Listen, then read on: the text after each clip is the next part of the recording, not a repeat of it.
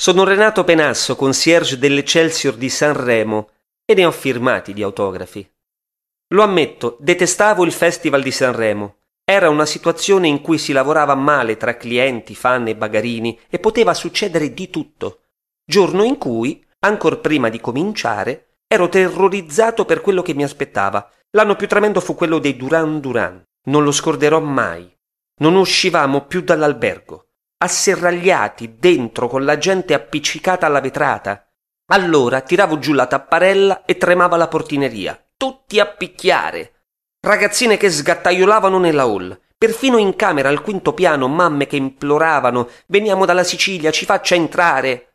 Non sapevo più come difendermi. E per giunta c'era un bambino un genietto del male che si chiamava Simone, con un istinto del commercio molto spiccato, che aveva una camera con giardino al pian terreno e faceva passare i fan dalla finestra facendosi pagare.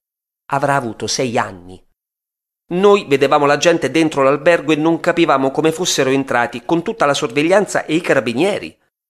Mi ricordo che venivano a chiedermi gli autografi. Mi avevano dato un pacco di cartoline e poster si presentavano perfino i proprietari di altri alberghi di Sanremo dicendo che avevano clienti che volevano gli autografi. E io firmavo. Facevo autografi e dediche. Mi davano anche la mancia. Neanche uno era autentico. Dopo che i Duran Duran partirono, nel giardino non c'erano più neanche le rose che hanno le spine.